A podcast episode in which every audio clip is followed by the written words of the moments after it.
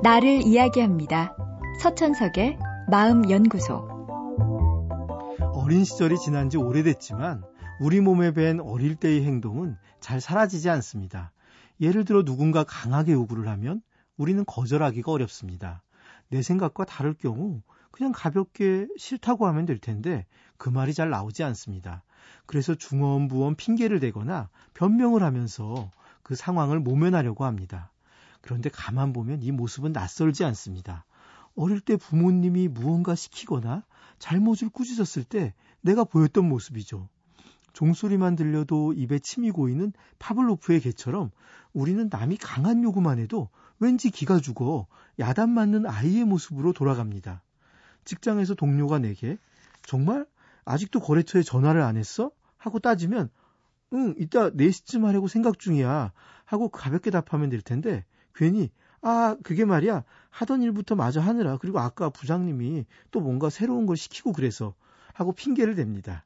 그런데 핑계를 댄다는 건 이미 상대와 자신을 대등한 입장이라고 생각하지 않고 자기를 약한 존재로 만들고 있는 겁니다.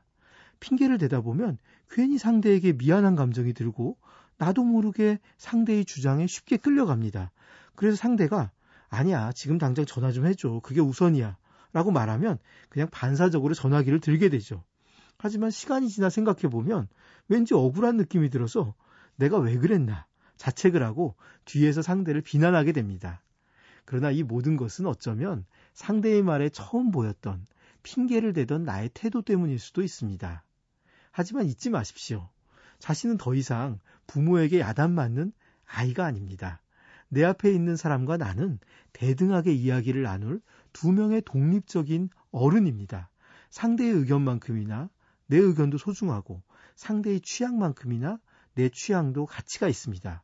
비록 내가 가진 생각이 틀렸더라도 그 책임을 내가 지면 그만일 뿐 상대에게 비굴해질 이유는 없습니다. 비록 자신이 약하더라도 그 약한 자신을 믿으십시오. 어차피 상대는 부모처럼 나를 책임져 줄 사람도 아닙니다. 그리고 내가 나를 믿어야 나는 약한 아이의 모습에서 벗어날 수 있습니다. 변명을 하고 핑계를 대는 거, 어쩌면 오래된 습관이기에 금방 고쳐지지는 않을 겁니다. 하지만 꾸준히 연습한다면 오래지 않아 분명 내 몸에서 떨어져 나갈 것입니다. 서천석의 마음연구소.